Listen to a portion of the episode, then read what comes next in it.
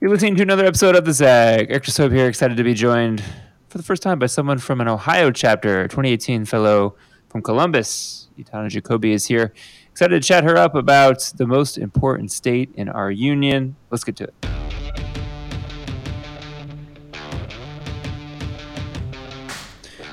All right, I know you're not from Ohio. You live in Dayton. You've been there a little while. How did Ohio end up being so incredibly important to everything politically in America, based on your opinion? That's a really difficult question. Um, I think a lot of folks are interested in Ohio because demographically it's pretty representative of the country. Um, a lot of the experiences that cities and rural communities are facing in Ohio are similar um, to ones in communities like it around the country. But also, like folks in Ohio just like really love Ohio, which is interesting, um, and really see themselves as like the heartland and love that the whole country focuses on them. I think one of the reasons why I live in Dayton is because um, of the issues that it experiences and how similar they are to big cities, but we can do something about them because the size here is you're able to wrap your hands around the issues. Yeah. So, how long have you been in Dayton officially? Uh, my three year anniversary is coming up in six days. So I was moving here right around now, uh, three years ago, driving from my mother's house in New Hampshire. And then, what's people's biggest misconceptions about Dayton, or do they have any conception about Dayton? I think a lot of folks have a lot of conceptions right now because Frontline did a documentary That's on right, Dayton right. that dropped last week. Um, it's been a really interesting conversation in the community about the documentary. So it's called The Left Behind America.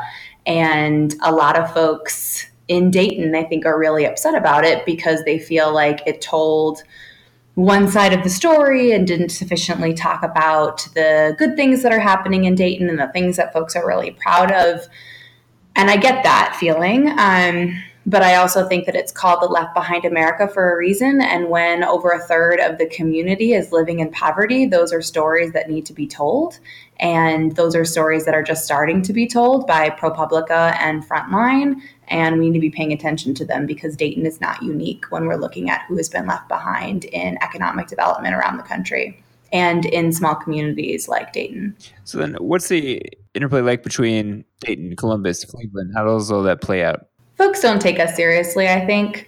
Um, there's the big three C's Columbus, Cleveland, and Cincinnati. And when we think about Ohio, we tend to focus our conversations and our political stops and our interests in those three areas. And I think that that leaves behind a lot of folks in Ohio. Like a lot of Ohioans live in those other places, and their experiences are very different than Cleveland, Cincinnati, Columbus.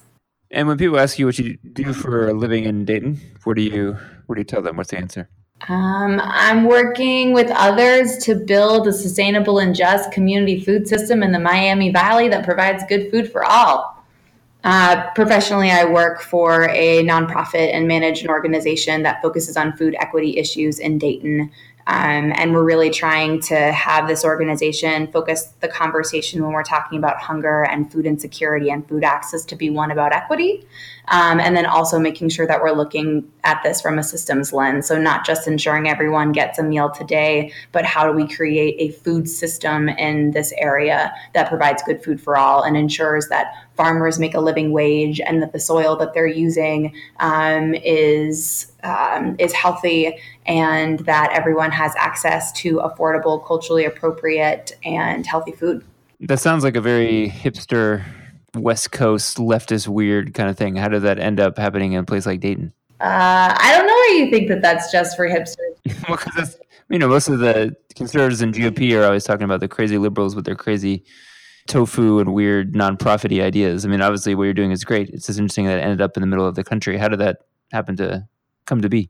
Dayton was ranked second in the nation for food hardship amongst families with children in 2016 um, these issues are real here and i think that that's part of the problem is we're often only looking at the coasts for these kinds of solutions and only expecting the coasts um, to care about food but we're producing the majority of the food in the midwest ohio has three robust growing seasons and an abundance of agricultural land yet we're primarily producing soy and corn to be shipped to china So, if we want to ensure that everyone has healthy, affordable, culturally appropriate food, like we need to be doing something about that. I was just at a conference yesterday, the Ohio Food Policy Summit, um, and they were talking about how local food is the sleeping giant of economic development. And the folks that were there were not hippies. Um, there were very few hipsters there. There were folks from the Fed and from USDA, and the gubernatorial candidates for Ohio were there as well. Um, this is a real issue. It's like a big economic issue.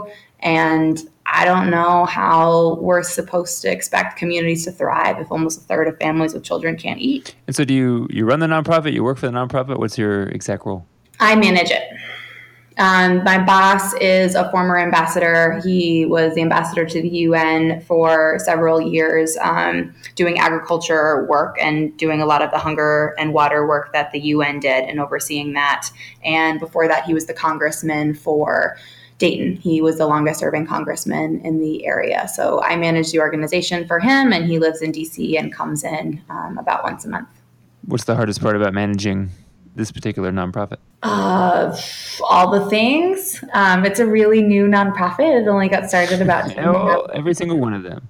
Uh, so it's just really difficult to to figure that out. And also, it wasn't a food equity oriented organization when I took it over last year. It wasn't a food system oriented organization when I took it over last year. So trying to figure that out, trying to figure out how to build a team and build strong culture. Um, we have a broken food system, and getting folks to play together in that space is really difficult.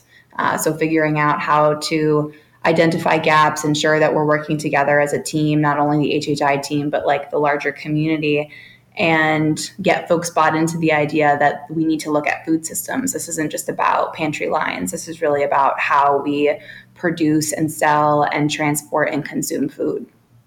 Makes sense. Well, I'm glad you're working hard on behalf of that. And I'm glad everyone's listening to this episode of the Zag. We'll be right back and ask a little bit more about what it's like to be a part of an inaugural class for an NLC chapter. Stay tuned.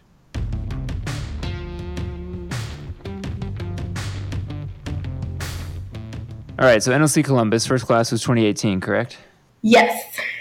And how did you end up even in that inaugural cohort? Did you know about NLC in the planning year before it? Did they come find you once they were looking for fellows? How did it come to be? Yeah, so it was a really random path. Um, I lived in New York City and in Boston and knew folks that were doing NLC at the time and was interested but never had the time or capacity to apply. And then when I moved to Dayton a few years ago, um, a friend and colleague of mine, Reese Nieder, was interested in starting an NLC in Columbus. I had met him through the Roosevelt Institute when I worked there in New York City, which is a progressive think tank. And he had invited me to a party at his house.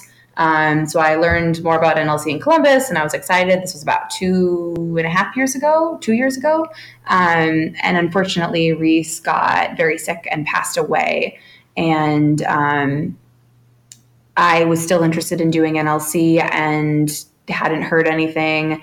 And then a little bit later, I remember just Googling it again and saw that there was a Columbus chapter and reached out. So not only am I grateful to do it and to have had the opportunity to do it in Columbus, but it's deeply personal for me because one of my friends who passed uh, helped start it. And then what do you see as goals for year two for the chapter? So, year two, we're really focused on um, having a strong institute. I think one of the challenges when you're a new chapter is trying to do all the things all the time. So, just building a really strong institute right now. Obviously, everyone is focused on recruitment because the deadline is only a few days away. I'm really excited for how the cohort um, is going to go through the institute with a focus on equity throughout the entire experience and really building that into the curriculum in a stronger way. Um, so I think a lot of those conversations about building a stronger institute and then also figuring out like what are our goals as a chapter. Right now, we're the only chapter in Ohio. So as we build out other chapters, what does that look like and what are those relationships like? I think is going to be an interesting part of the conversation for the board.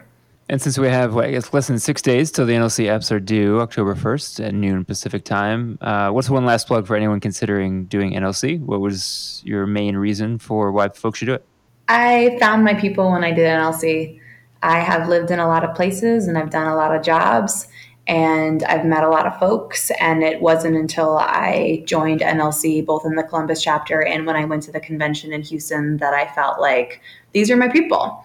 And that's a really unique space to be in. So if you're looking for your people, uh, NLC might be it. And thanks for listening to this episode of The Zag. Stay tuned for other episodes later this week. We'll catch you soon.